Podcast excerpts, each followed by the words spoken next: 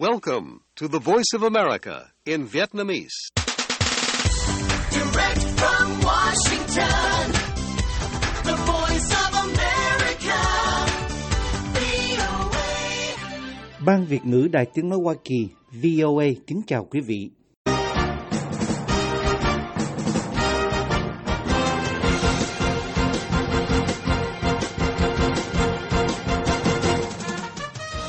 Trong chương trình thời sự quốc tế của Đài VOA sáng thứ Sáu ngày 10 tháng 3 năm 2023 giờ Việt Nam, mời quý vị theo dõi các tin tức thời sự đáng chú ý bao gồm Nga giết thường dân Ukraine với các vụ bắn tên lửa cực lớn đầu tiên sau nhiều tuần.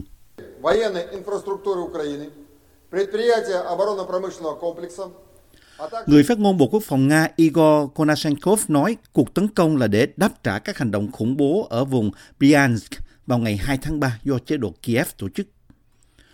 Tổng thống Đài Loan lên kế hoạch quá cảnh ở Los Angeles và New York.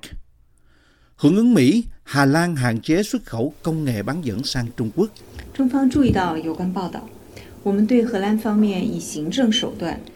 Người phát ngôn Bộ Ngoại giao Trung Quốc Mao Ninh nói Trung Quốc kiên quyết phản đối quyết định của Hà Lan và cho biết Bắc Kinh đã giao thiệp với Hà Lan về vấn đề này. Mời quý vị theo dõi thông tin chi tiết.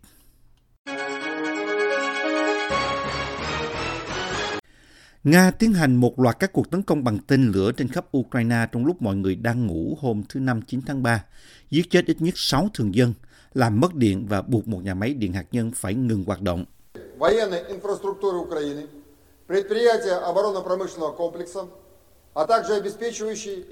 Người phát ngôn Bộ Quốc phòng Nga Igor Konashenkov nói đáp lại các hành động khủng bố ở vùng Bryansk vào ngày 2 tháng 3 do chế độ Kiev tổ chức. Lực lượng vũ trang Nga đã tiến hành một cuộc tấn công trả đũa quy mô lớn. Đợt tấn công bằng tên lửa lớn đầu tiên kể từ giữa tháng 2 đã phá vỡ khoảng thời gian tương đối yên ổn dài nhất kể từ khi Moscow bắt đầu chiến dịch tấn công cơ sở hạ tầng dân sự của Ukraine 5 tháng trước. Tổng thống Volodymyr Zelensky cho biết cơ sở hạ tầng và các tòa nhà dân cư ở 10 khu vực đã bị ảnh hưởng. Những kẻ chiếm đóng chỉ có thể khủng bố dân thường, đó là tất cả những gì chúng có thể làm. Nhưng điều đó sẽ không giúp ích gì cho chúng. Chúng sẽ không thoát khỏi trách nhiệm về mọi việc chúng đã làm, ông Zelensky nói trong một tuyên bố. Theo các dịch vụ khẩn cấp, ít nhất 5 người đã thiệt mạng khi tên lửa phá hủy một ngôi làng trong khu vực phía tây Lviv. Cảnh quay bằng máy bay không người lái từ khu vực cách các chiến trường khoảng 700 km cho thấy một ngôi nhà bị san phẳng và xung quanh là các tòa nhà bị hư hại nặng. Một thường dân khác được cho là đã thiệt mạng vì tên lửa ở khu vực trung tâm Dnipro. Một nguồn tin khác nói 3 thường dân bị giết bởi pháo kích ở Kherson. Tại thủ đô Kiev, cư dân bị đánh thức bởi các vụ nổ. Cảnh báo không kích kéo dài 7 giờ xuyên đêm là thời gian dài nhất trong chiến dịch không kích của Nga bắt đầu từ tháng 10. Moscow cho biết chiến dịch nhắm mục tiêu vào cơ sở hạ tầng của Ukraine cách xa mặt trận, nhằm mục đích làm giảm khả năng chiến đấu của nước này. Kiev nói rằng các cuộc không kích không có mục đích quân sự và nhắm mục đích làm hại, đe dọa thường dân và là một tội ác chiến tranh. Các quan chức Ukraine cho biết Moscow đã bắn 6 tên lửa siêu vượt âm Kinzhal, một con số chưa từng có mà Ukraine không có cách nào bắn hạ.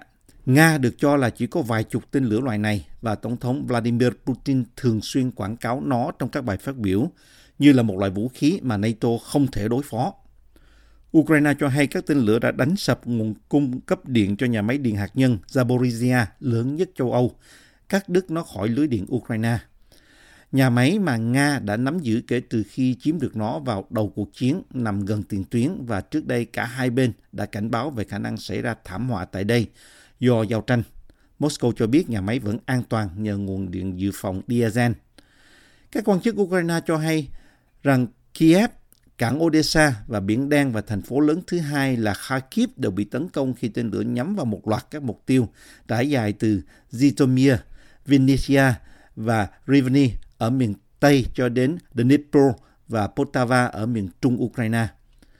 Trên chiến trường tuần này đã chứng kiến một sự thay đổi rõ ràng khi Ukraine quyết định trụ lại và chiến đấu ở Bakhmut, một thành phố nhỏ đã hứng chịu hậu quả nặng nề của cuộc tấn công mùa đông của Nga trong cuộc giao tranh đẫm máu nhất của cuộc chiến. Moscow nói rằng đây là một bước quan trọng về mặt chiến lược để đảm bảo an ninh cho khu vực Donbass xung quanh, một mục tiêu quan trọng trong chiến tranh. Phương Tây cho rằng thành phố đổ nát này chẳng có mấy giá trị và các tướng lãnh Nga đang thí mạng các binh sĩ để mang lại chiến thắng duy nhất cho ông Putin kể từ khi đưa hàng trăm ngàn quân dự bị vào trận chiến vào cuối năm ngoái. Các quốc gia và công ty thuộc Liên minh châu Âu không nên ký hợp đồng mới mua khí tự nhiên hóa lỏng của Nga như là một phần trong nỗ lực của khối nhằm chấm dứt sự phụ thuộc năng lượng vào Moscow, người đứng đầu chính sách năng lượng của EU nói hôm thứ Năm 9 tháng 3. Nga đã hạn chế cung cấp khí đốt cho châu Âu vào năm ngoái sau khi nổ ra cuộc xâm lược Ukraine, gây ra một cuộc khủng hoảng năng lượng với nguồn cung hạn chế và giá cao kỷ lục. EU đã tuyên bố sẽ từ bỏ nhiên liệu hóa thạch của Nga vào năm 2027 và thay thế khoảng 2/3 khí đốt của Nga vào năm ngoái. Nhưng trong khi Moscow cắt giảm lưu lượng khí đốt qua đường ống, việc cung cấp khí đốt tự nhiên hóa lỏng của Nga tới châu Âu đã tăng lên vào năm ngoái, đạt 22 tỷ mét khối, tăng từ khoảng 16 tỷ mét khối vào năm 2021, theo một phân tích của EU mà Reuters có được. Chúng ta có thể và cần phải loại bỏ hoàn toàn khí đốt của Nga càng sớm càng tốt, trong khi vẫn đảm bảo an ninh nguồn cung của chúng ta, Ủy viên năng lượng EU Kadri Simson phát biểu tại một cuộc họp của các nhà lập pháp EU hôm 9 tháng 3. Tôi khuyến khích tất cả các quốc gia thành viên và tất cả các công ty ngừng mua khí tự nhiên hóa lỏng của Nga và không ký bất kỳ hợp đồng khí đốt mới nào với Nga sau khi các hợp đồng hiện tại hết hạn. Ông Simpson nói và cho biết thêm rằng điều này cũng có thể trấn an các nhà cung cấp khí đốt khác mà châu Âu đang cố gắng đàm phán giao dịch với họ. Khối lượng khí tự nhiên hóa lỏng nêu trên thấp hơn nhiều so với 155 tỷ mét khối khí đốt mà Moscow đã chuyển đến châu Âu mỗi năm trước chiến tranh Ukraine. Châu Âu đã thay thế hầu hết khối lượng này bằng khí tự nhiên hóa lỏng từ các nhà cung cấp thay thế như Hoa Kỳ, năng lượng tái tạo và tiết kiệm năng lượng. Khi các nước EU bắt đầu chuẩn bị để đảm bảo nguồn cung cấp năng lượng cho mùa đông tới, ông Simpson cho biết Ủy ban sẽ đề xuất các nước EU gia hạn mục tiêu tự nguyện cắt giảm 15% mức tiêu thụ khí đốt trong mùa đông của họ cho đến mùa đông tới. EU dường như đang đi đúng hướng để đạt được mục tiêu trong mùa đông này sau khi đã cắt giảm 19,3% mức sử dụng khí đốt từ tháng 8 đến tháng 1 so với những năm gần đây.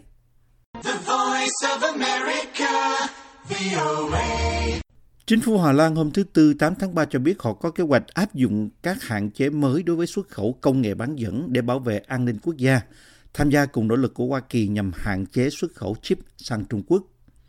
Thông báo này đánh dấu động thái cụ thể đầu tiên của Hà Lan, quốc gia giám sát công nghệ sản xuất chip thiết yếu, hướng tới việc áp dụng các quy tắc do Washington thúc giục nhằm cản trở ngành sản xuất chip của Trung Quốc và làm chậm tiến bộ quân sự của nước này. Vào tháng 10, Hoa Kỳ đã áp đặt các hạn chế xuất khẩu sâu rộng đối với việc vận chuyển các công cụ sản xuất chip của Mỹ sang Trung Quốc. Nhưng để các hạn chế này có hiệu lực, họ cần các nhà cung cấp lớn khác ở Hà Lan và Nhật Bản, những nước sản xuất công nghệ sản xuất chip chính, cùng đồng ý. Ba nước đồng minh này đã đàm phán về vấn đề này trong nhiều tháng. Bộ trưởng Thương mại Hà Lan đã công bố quyết định này trong một bức thư gửi Quốc hội, cho biết các hạn chế sẽ được đưa ra trước mùa hè. Bức thư của bà không nêu tên Trung Quốc, một đối tác thương mại quan trọng của Hà Lan, cũng không nêu tên ASML Holding NV, một công ty công nghệ lớn nhất châu Âu và là nhà cung cấp chính cho các nhà sản xuất chất bán dẫn, nhưng cả hai đều sẽ bị ảnh hưởng. Bức thư nêu đích danh một công nghệ sẽ bị ảnh hưởng là hệ thống in thạch bản DUV, loại máy có mức độ tiên tiến thứ nhì mà ASML bán cho các nhà sản xuất chip máy tính. Bởi vì Hà Lan xem xét đến sự cần thiết trên cơ sở an ninh quốc gia để đưa công nghệ này vào giám sát với tốc độ cao nhất, nội các sẽ đưa ra một danh sách kiểm soát ở cấp quốc gia, bức thư viết. Một đại diện của Nhà Trắng không trả lời lập tức yêu cầu bình luận của Reuters. Người phát ngôn Bộ Ngoại giao Trung Quốc Mao Ninh hôm thứ Năm nói Trung Quốc kiên quyết phản đối quyết định của Hà Lan và cho biết Bắc Kinh đã giao thiệp với Hà Lan về vấn đề này. Trung Phương chú ý đến có quan báo đạo.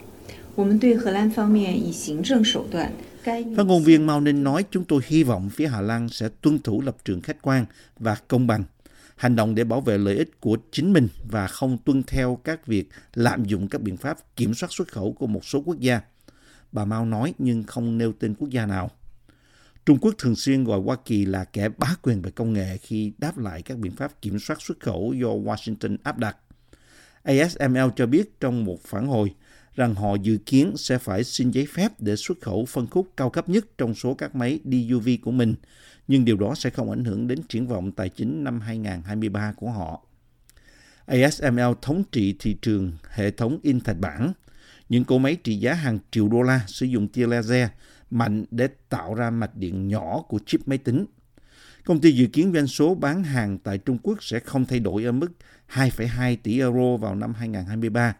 Tuy nhiên, điều này thực ra ngụ ý rằng sẽ có sự sụt giảm tương đối vì công ty từng dự kiến doanh số bán hàng tổng thể sẽ tăng 25%. Các khách hàng ASML lớn như Taiwan Semiconductor Manufacturing và Intel đang tham gia vào việc mở rộng công suất. ASML chưa bao giờ bán các máy EUV tiên tiến nhất của mình cho khách hàng ở Trung Quốc và phần lớn doanh số bán DUV của họ ở Trung Quốc là cho các nhà sản xuất chip tương đối kém tiên tiến hơn. Các khách hàng Hàn Quốc lớn nhất của họ, Samsung và SK Hynix, đều có năng lực sản xuất đáng kể ở Trung Quốc. Thông báo của Hà Lan để lại những câu hỏi lớn chưa được trả lời, bao gồm cả việc liệu ASML có thể cung cấp dịch vụ cho các máy DUV trị giá lớn hơn 8 tỷ euro mà họ đã bán cho khách hàng Trung Quốc kể từ năm 2014 hay không. Các nguồn tin cho biết Nhật Bản dự kiến sẽ đưa ra bản cập nhật về chính sách xuất khẩu thiết bị chip ngay trong tuần này. Vì lý do an ninh quốc gia, chúng tôi liên tục xem xét các quy định xuất khẩu, nhưng điều đó không có nghĩa là chúng tôi đã quyết định bất cứ điều gì vào thời điểm này. Bộ trưởng Kinh tế, Thương mại và Công nghiệp Nhật Bản nói trước Quốc hội khi được hỏi về những hạn chế có thể xảy ra. Podcast Thời sự quốc tế của Đài Tiếng Nói Hoa Kỳ VOA cập nhật tin tức thời sự quốc tế mới nhất mỗi ngày, các chuyên mục đặc biệt về Việt Nam và thế giới, các bài phỏng vấn, tường trình, bình luận và phóng sự của phóng viên và cộng tác viên Đài VOA về các vấn đề liên quan đến Việt Nam và quốc tế. Mời quý thính giả đăng ký podcast Thời sự quốc tế VOA trên các ứng dụng Spotify, Google Podcast, Apple Podcast hay trên bất cứ ứng dụng phổ biến nào để nghe podcast Thời sự quốc tế VOA mới mỗi ngày.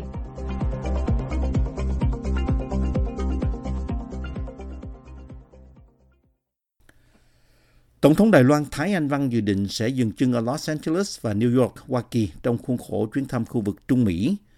Một Bộ trưởng Chính phủ cho biết hôm thứ Năm 9 tháng 3, đây được xem là một lịch trình nhạy cảm mà văn phòng của bà Thái vẫn chưa xác nhận. Theo các nguồn tin, bà Thái có kế hoạch gặp Chủ tịch Hạ viện Hoa Kỳ Kevin McCarthy. Tại Mỹ, ông McCarthy đã xác nhận với truyền thông Mỹ trong tuần này rằng ông sẽ gặp bà trong năm nay.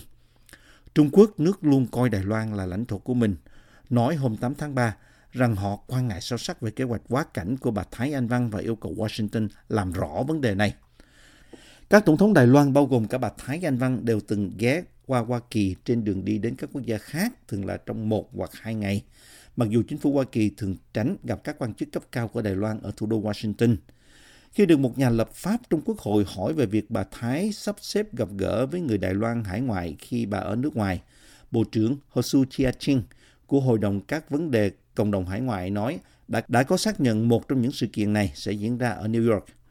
Sẽ có 4 cuộc gặp như vậy với người Đài Loan hải ngoại, bao gồm cả những người ở các quốc gia Trung Mỹ mà bà Thái sẽ đến thăm. Bà Su nói, đồng thời trả lời có khi Guatemala và Belize được đề cập đến. Cả hai đều có quan hệ ngoại giao với Đài Loan. Ở bờ Tây rất có thể là Los Angeles, nhưng Los Angeles rất lớn nên chúng tôi không biết ở khu vực nào. Bà Hsu nói và cho biết thêm rằng bà sẽ có mặt trong phái đoàn công cán. Văn phòng Tổng thống Đài Loan từ chối xác nhận các hoạt động trong chuyến đi. Chúng tôi vẫn đang lên kế hoạch cho lịch trình của Tổng thống.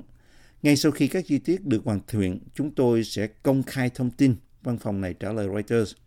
Hôm 8 tháng 3, văn phòng Tổng thống cho hay các thỏa thuận quá cảnh đã được thực hiện trong nhiều năm mặc dù không đề cập trực tiếp đến Hoa Kỳ. Các nguồn tin nói với Reuters rằng chuyến đi có thể sẽ diễn ra vào tháng tới.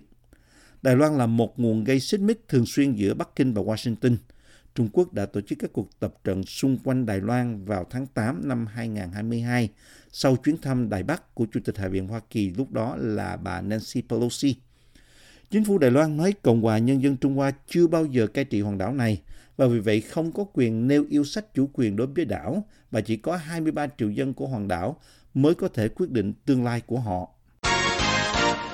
Người đứng đầu Lầu Năm Góc, ông Lloyd Austin hôm thứ Năm 9 tháng 3 nói với các nhà lãnh đạo Israel rằng hãy thực hiện các bước để giảm căng thẳng ở khu bờ Tây bị chiếm đóng trong bối cảnh Washington ngày càng lo lắng rằng tình hình có thể khiến các đồng minh mất tập trung vào nỗ lực đối phó với Iran.